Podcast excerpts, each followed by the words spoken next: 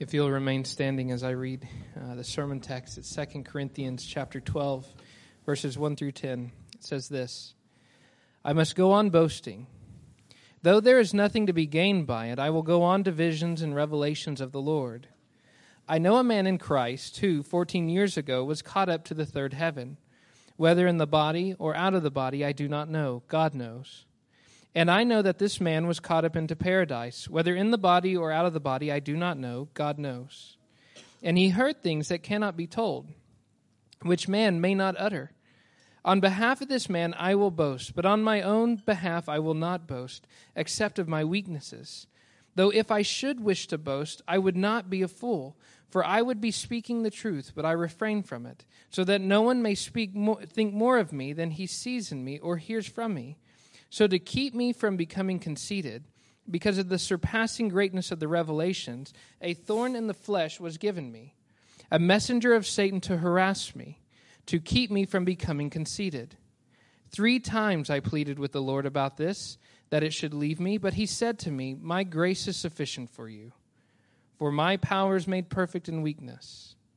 Therefore, I will boast all the more gladly of my weaknesses, so that the power of Christ may rest upon me.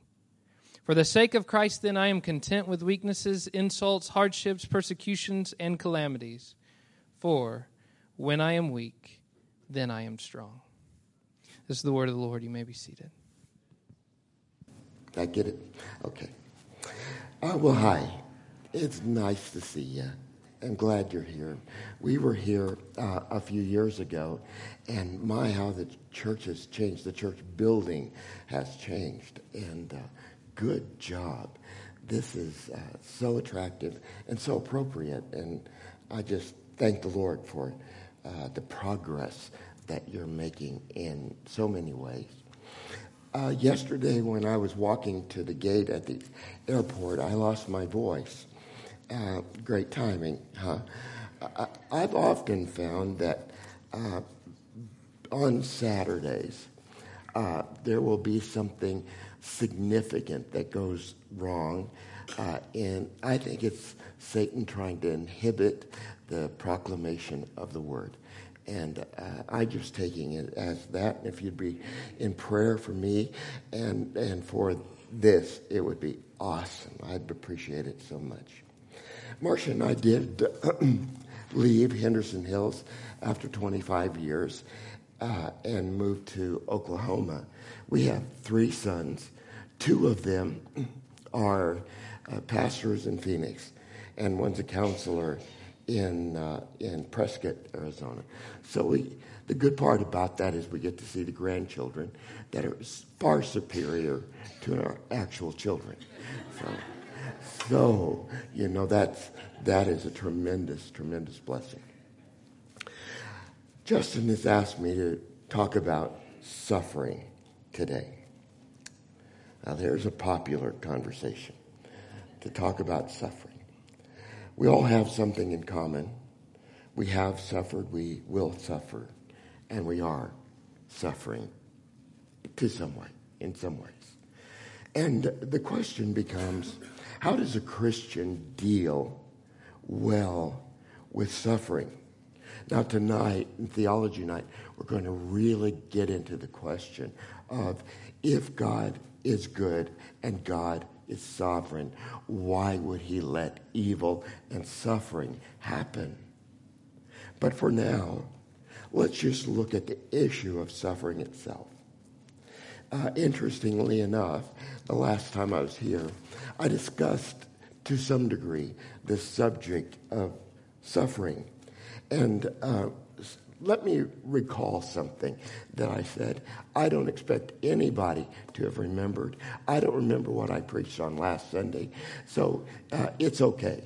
But uh, I mentioned during that time that Marcia and I understand suffering. Um, like you, we have suffered. Uh, and I, I bring this up just to tell you that we've experienced the temptations and the pain and learned something about the grace of God in times of suffering. Uh, when we were married, we wanted children. And uh, our first four miscar- uh, children miscarried. And we thought we'd have no children at all uh, by a natural way. And uh, Lord saw fit to, to do give us three. But we, when there's a miscarriage, you suffer the loss of a child. And we did. Um, when I was 47, I was diagnosed with cancer. Um, I'm a pastor and I'm supposed to be strong in the Lord and just trust Him through it. Uh, and I can't say that I did that. I had surgery. The physician said he got it all. Uh, but I've heard that before. And so uh, I just fell into a deep and dark depression that lasted for about three years. There's no suffering exactly like the suffering that we deal with in emotions. And some of you know that. And, and so we, we worked through that. The Lord was gracious. Uh, our middle son suffers from PTSD. He was, um, he was sexually abused at 10 years of age by a church member. And for years, he struggled with relief from that until he started self medicating. And he did that for about eight years as he became addicted to both alcohol and drugs. It was a shock for us all. And his condition so worsened that we expected any day to hear that he had died from it. Now, thankfully, praise God, he's now been 11 years in recovery. And uh, he's got a mas- uh, bachelor's and master's degree, and a wonderful wife, and two beautiful children. Uh, but nevertheless, they have continued to face suffering. His wife, Marie, was kidnapped a few years ago and raped. And uh, after that whole terrible experience, uh, she was diagnosed with cancer. And they've had to deal with that cancer diagnosis. Our oldest son has been diagnosed with lupus. And this vibrant, happy, bubbly guy has changed into somebody we don't know anymore. And uh, it's painful to see your children suffering. My dad came to visit us for uh, my birthday, as a matter of fact. And um, he drove from Phoenix to Oklahoma City. We had a wonderful night together. And unfortunately, during the night, this seemingly healthy man died. And there in our house, in our bed, he uh, went on to be with the Lord. He was my hero. He was John Wayne, and he was Santa Claus put together, and came as a tremendous loss for our family. We have a grandson with, with autism. He is beyond brilliant. Uh, the, the kind of brilliant I really don't understand. But at the same time, he has a lot of trouble relating to people. It's painful to watch that. Some years ago, a few years ago, Marcia became ill with a disease that we could not find a diagnosis from. Even though we went from doctor to doctor to doctor, she lost more and more and more weight. They found medicine that could help. But unfortunately, it caused psychosis. And uh, so it was a balance between psychotic behavior and the terribleness of this disease. She got down to about 100 pounds. And uh, that's when we went away to Mayo Clinic for diagnosis. Now, I'd love to tell you the story, but the night before her first visit uh, to the doctors at Mayo, God healed her, took the pain completely away. It turned out to be something called eosinophilic gastritis and gastroenteritis. It took time to memorize that. Uh, and uh, no known cure. But she'd gone all of these years cured. But I don't want to get away from the suffering of it. Day in and day out, as I began to think about what life would be like without my wife. Um, and most recently, uh, I think my two closest friends in Oklahoma City, both elders in our church, betrayed me in the worst possible way. Uh, and I think I'm still dealing with that in, in some ways. So, what I'm trying to say is this I'm not asking you for sympathy, I'm asking you for understanding. I know what it's like to suffer. As you listen today, understand this is something the Lord has worked in our lives as well. All right, let's go back to 2 Corinthians chapter 12. And we see one of the most remarkable passages of Scripture uh, in God's Word about this subject. 2 Corinthians chapter 12. I must go on boasting. You see, the, the background here is uh, false apostles, false teachers, and legalists had invaded the church in Corinth. They were trying to take followers away from the true gospel that Paul had preached. One of the things that they said was Paul was not qualified to be a real apostle. Paul's at a point now, he has to defend his apostleship. So this is where he commences. And he says, I must go on boasting though there is nothing to be gained by it. I'll go on to visions and revelations of the Lord. So I'll go on to tell you about what God has shown me. And uh, to go on, he said, I know a man in Christ. We'll get to this use of the third person in just a minute. I know a man in Christ who 14 years ago was, uh, uh, was caught up into the third heaven. Caught up into the third heaven where, whether in the body or out of the body, I don't know. God knows. And he's going to repeat himself now. I know that this man was caught up into paradise whether in the body or out of the body, I do not know. God knows. He's being redundant here. It's like an exclamation point. And he heard things that cannot be told, which man may not utter. God told him things not that he was not allowed to discuss. Though uh, uh, uh, to utter. Verse number five.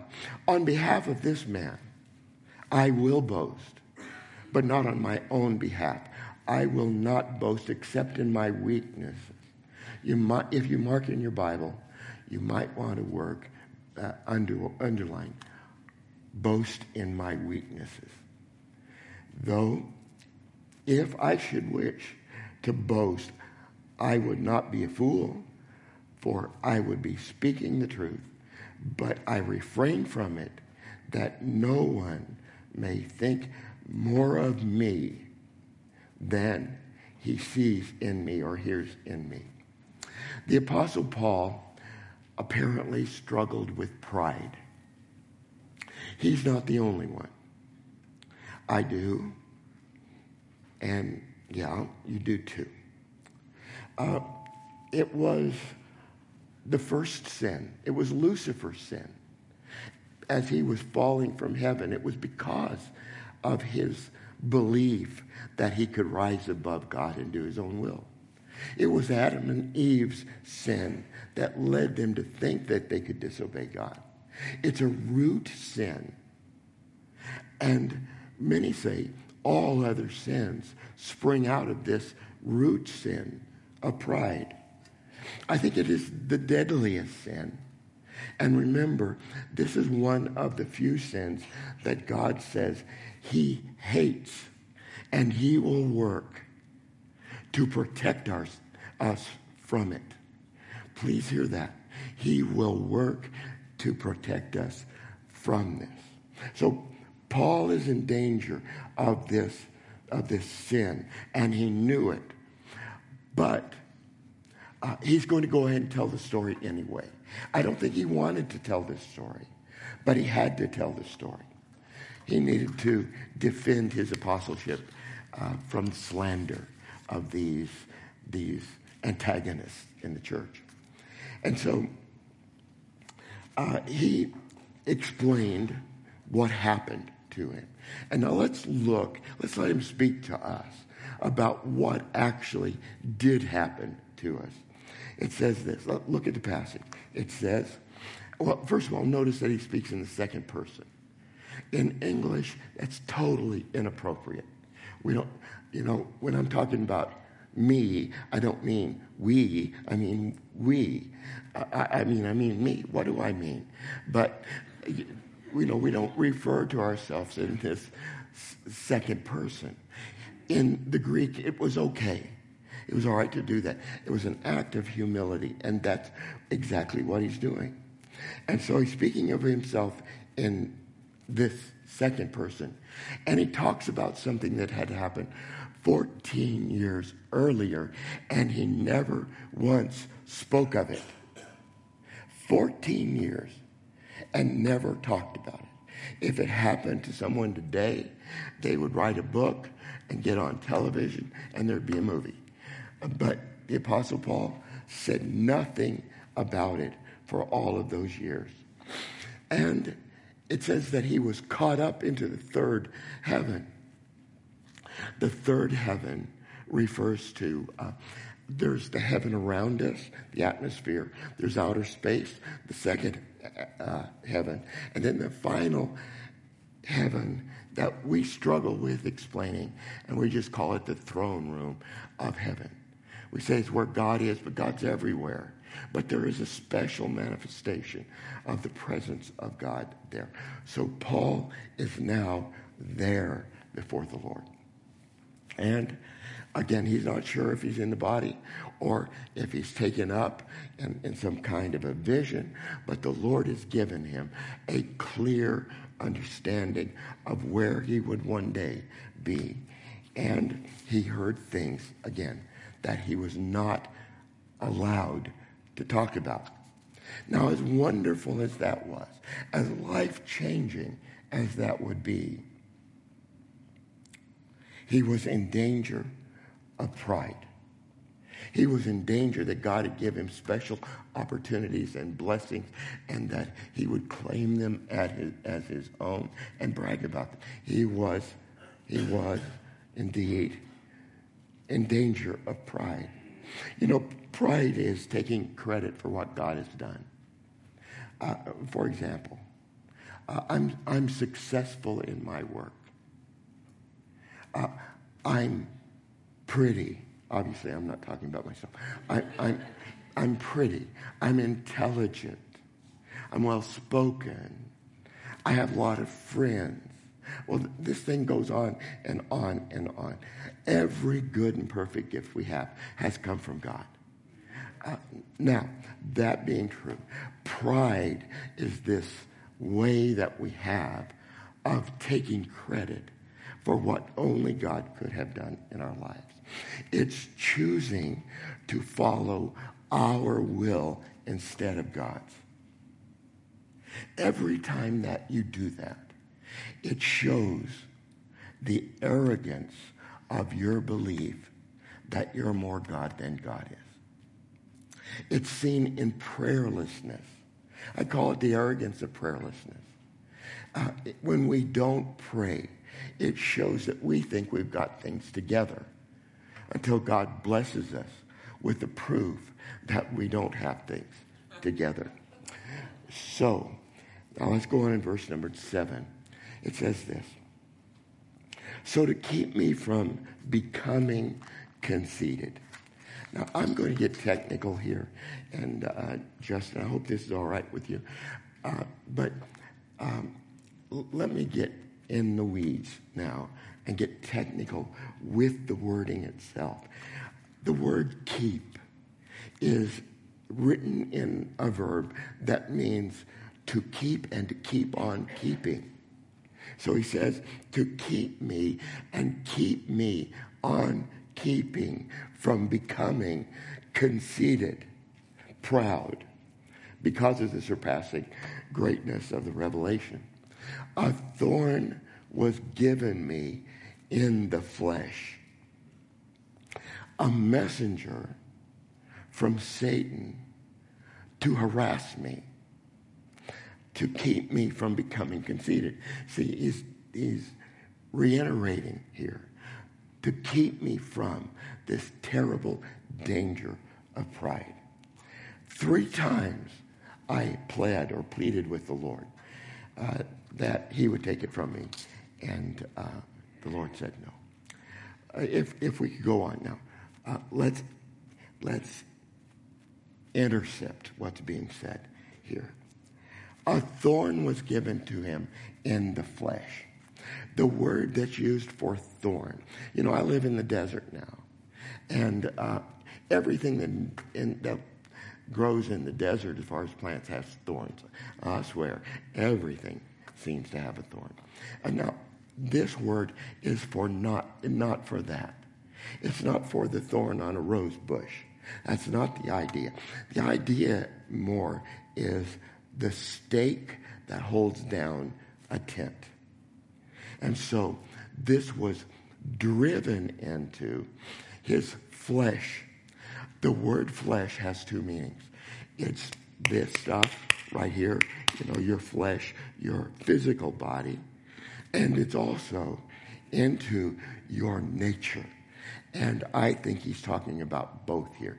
This stake was driven into his flesh to keep him and continue to keep him from becoming conceited.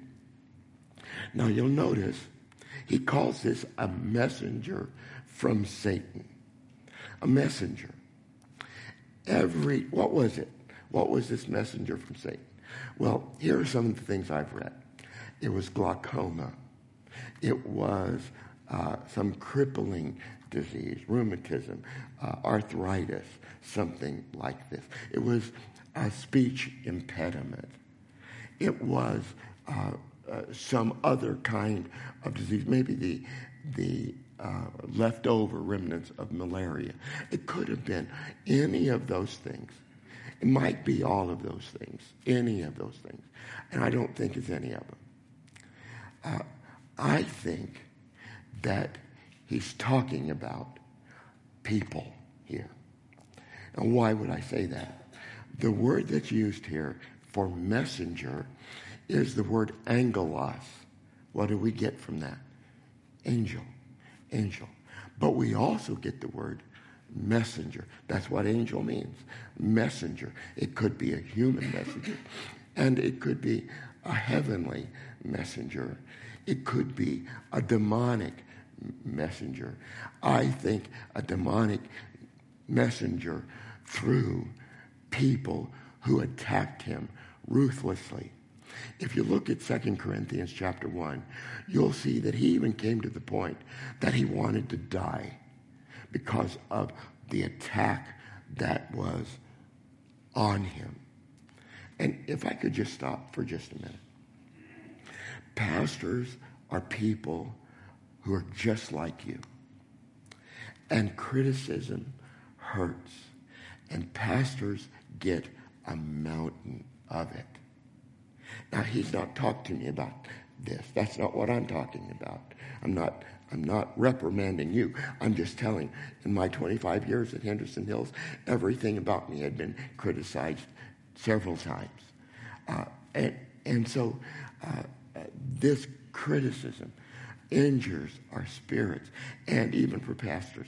It's hard to deal with really hard for us to deal with emotionally. We can hear a thousand good things, and one criticism wounds our spirit.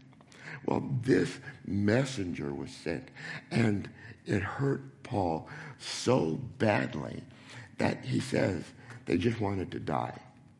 So that's what he's dealing with. And then the Lord says, This messenger from Satan was sent to harass me. The word from harass, from uh, that we get this word harass from, I think the, the New English version is a wonderful version, and sometimes it just is inadequate. And this is one of those times. The New American Standard, if I remember uh, right, uh, is to buffet me. The Greek word is for fist. The word that derives from it is fist. In other words, Paul is saying to strike me over and over and over with a fist. I think that's metaphorical. But the impact had set him reeling. And he was barely standing up under it for a good long time. And then uh, to go on, why was this given? To keep me from becoming conceited. Now let's go on to verse number eight. He said, Three times, three times I pleaded with the Lord. Three times. This may be a literal three times. Many times in Scripture, three refers to completeness. The Father, the Son, and the Holy Spirit. Three days in the tomb. Yeah. Uh, three days in the belly of the well. Uh, it, it's the idea of completeness. And the way this is read, I pleaded with the Lord. It shows a continual action in the past. So what he's saying is, I pleaded and pleaded and pleaded and pleaded, and I pleaded with the Lord. Maybe you understand that. When our middle son was caught up in the addiction for all of those years, I pled with the Lord. Please break this. Please bring him out. And for years saw nothing. When I had cancer and was dealing so irrationally with it, I pleaded with the Lord to do something about it. And I didn't see any change. You know, one time I was talking to a friend about it, and he said, Dennis, you need to call this retired missionary in Colorado Springs. And uh, he had uh, what's called a Gleason score of 10, the worst kind of prostate cancer you can get. And he had had that like 10 years before, and he was fine. And so I called him, got his number, called him on the phone. I explained what I'd had, which was, by the way, the lowest intensity that there is. And I explained what I had and how I was dealing with it. And this is how he responded. He said, You are going to die a horrible death. I'm not a good counselor, but I can do much better than that, you know. You are going to die a terrible death. And when you do, God will have somebody he can use. He's talking about putting to death pride. And so I pleaded with the Lord about this, that it should leave me. You know, that's what we want. When when we are hurt, we're in the depth of our pain. What do we want? We want out of it. And we want out of it as quickly as we can. We don't want to wait another day. Uh, Lord, my back is hurting. Heal me today. Uh, I'm in financial problems. Send money today. You know, we want, if you're suffering, what do you want? You want out of it but he wasn't allowed out of it. And that's part of the point that he's making.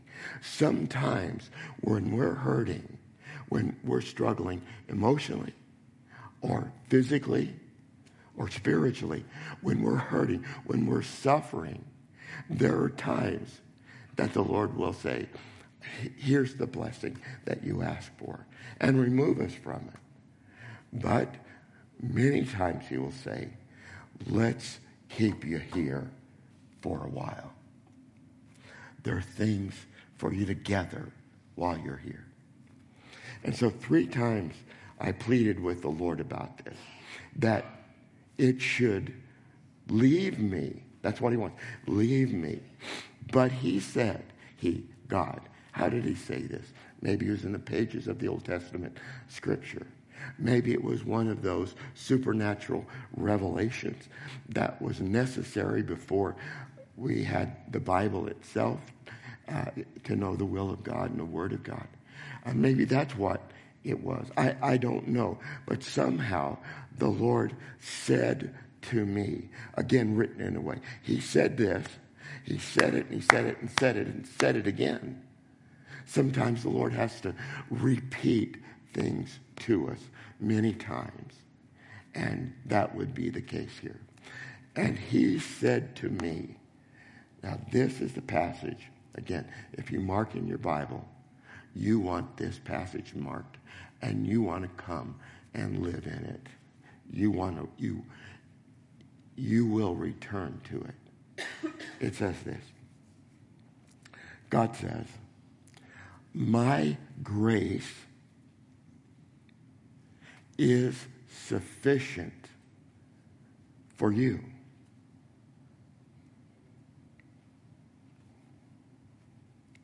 My grace is sufficient for you, for my power is made perfect in weakness. Please let that permeate your soul. You need this for not only suffering that you've experienced now, but to understand the past and to prepare for the future. My grace is sufficient for you. My power perfected in weakness. Let's take a careful look at that in the few minutes we have left. My grace. I can remember as a kid hearing my pastor say, uh, grace is God's unmerited favor. And I thought, well, that's nice. I have no idea what it means, but it's nice. Well, what does it mean? It means what God gives you that you don't deserve. The blessings that God gives you that you don't deserve. The help that God gives you that you haven't earned. Salvation comes by grace through faith. It's not because we've chosen to put faith in God. It's because God has given us the grace to put faith in God. And, and so grace is God's gift to us. And it says this, my, it, my grace is sufficient for you. It is sufficient. What does the word sufficient mean? It means enough for what you're dealing with. I have no idea what you're dealing with. No idea at all. Uh, uh, it could be the wound of your life.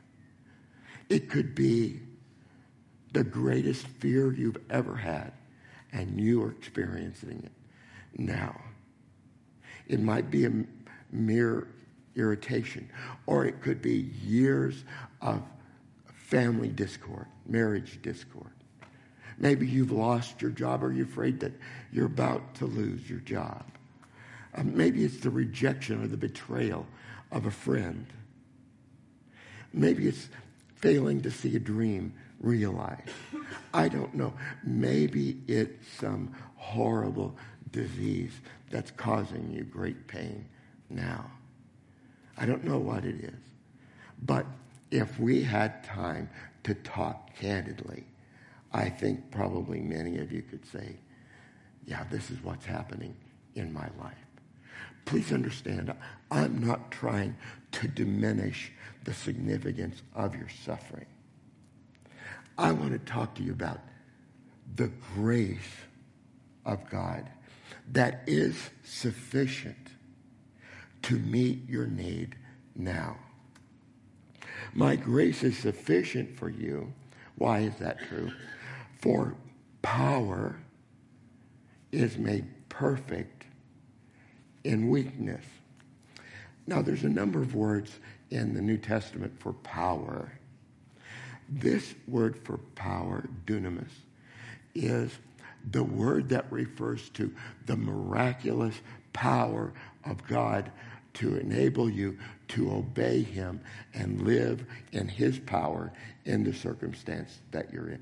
When God offers you, when he promises you his power, what he's saying to you is there is going to be all the strength that you need to deal successfully with this. Maybe not take you out of it, but to give you all the help you need to live in it. Tonight, we'll, we'll talk about why God will lead you in it, why it is we suffer. But for, for right now, uh, my power is perfected. And again, that, that linear kind of verb, meaning is perfected and it's perfected and it's perfected and it's perfected. It's not something that happens all the time. God is still perfecting me, He's still changing me. And oftentimes it is through pain. Without suffering, you will never know what God can do. You're not an amener group, but that's worthy of it. Uh, listen to it. Without suffering, you will never know what God can do in your life.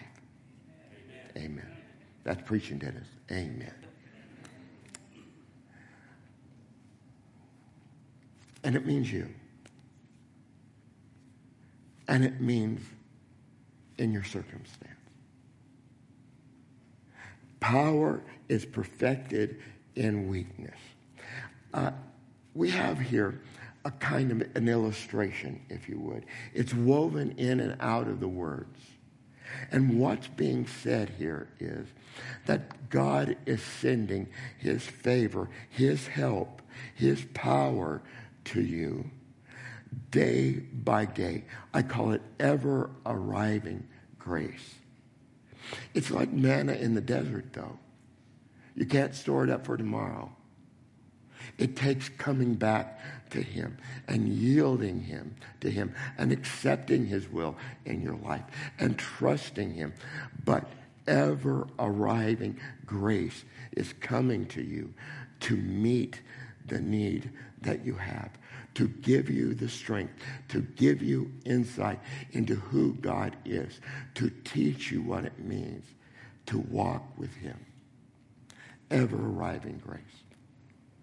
So, what does Paul say in, uh, in response to this? Uh, he, I pled, I, I pleaded, pleaded, pleaded with the Lord, take it from me.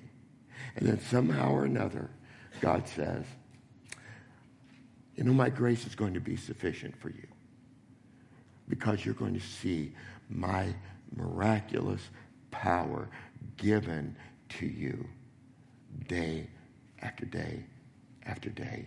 And you can never experience that unless you are where you are. All right, going on. Therefore, when you see a therefore, know what it's there for. It's a therefore because of what I've just read. Because this is true, then I will boast all the more gladly. Wait a minute, Paul. You're not to be proud. I mean, haven't you learned that yet? Pride is a killer. But listen what he's proud of. I will boast all the more gladly of my weaknesses I'll boast all the more gladly of my weaknesses. Now, I'm no Apostle Paul, but uh, if I could just be candid with you for a minute. Uh, God called me to preach when I was 17. I promptly said no. No, thank you. You see, I got a couple of things going against that. One, I'm dyslexic. I hate to read. I hate to study. I've given the last 50 years to studying every day. And why would God call somebody with dyslexia to be a preacher of the word? Why? Because his power is perfected in weakness. And I'm an introvert, down deep inside, an introvert.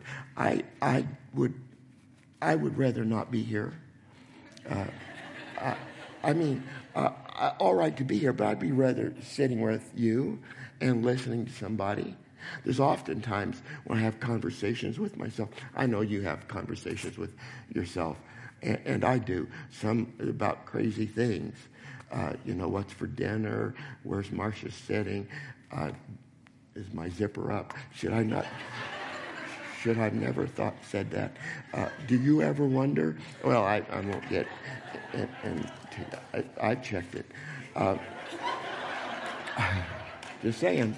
Uh, but uh, you know, I have this conversation in my mind saying, "Why in the world are you here?"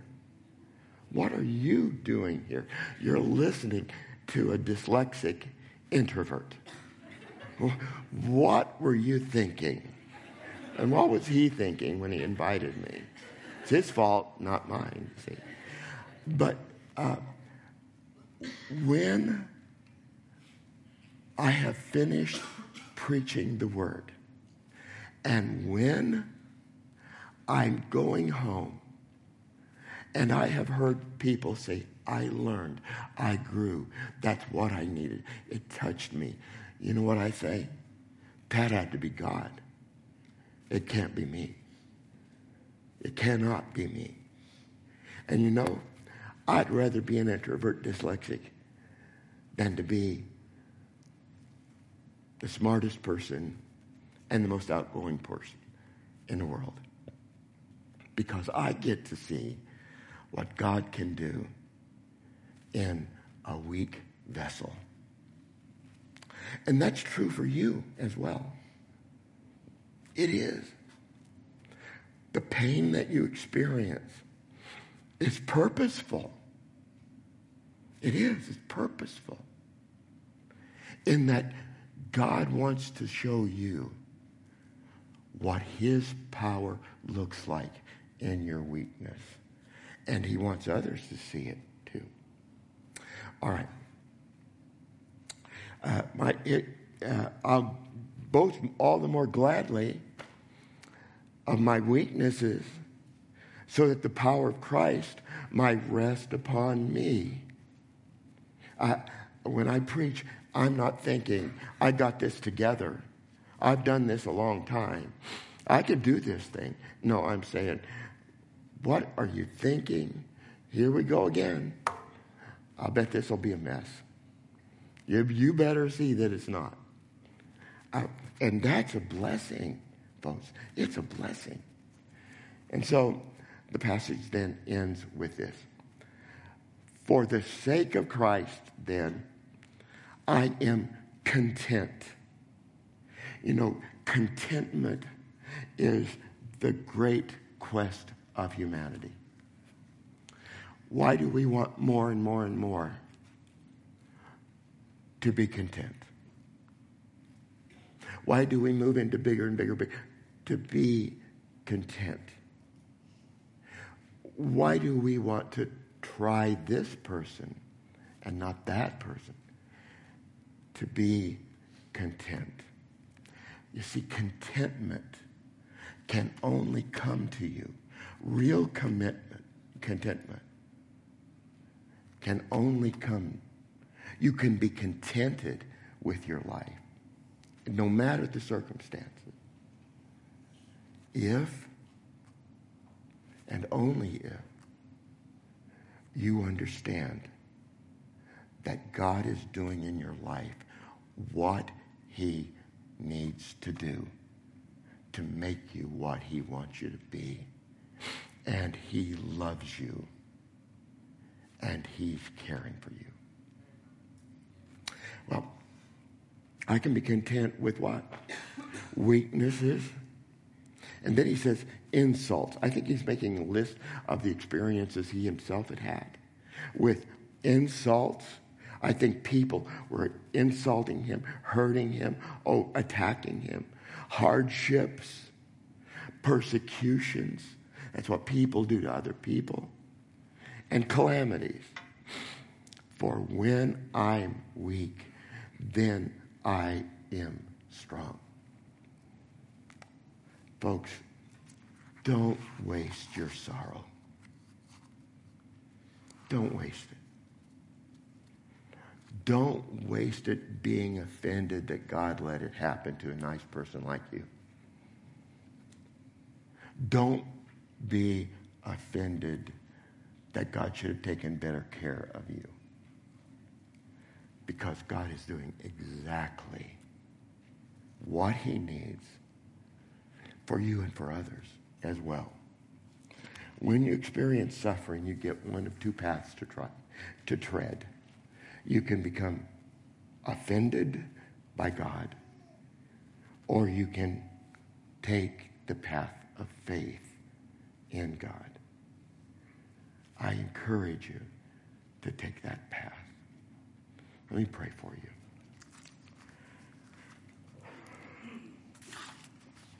Father, I'm thankful for the opportunity to share with these brothers and sisters. And Lord, I, I perceive in the faces of many that are here that they understand what I'm talking about. And you're ministering to their hearts. I pray that those who haven't received Christ, I pray that they will know that the problems that they're facing can draw them now to the life changing experience of believing and receiving God's grace. And Father, for those saints who have known you for a long, long time and are hurting deeply, God encourage them. In Jesus' name.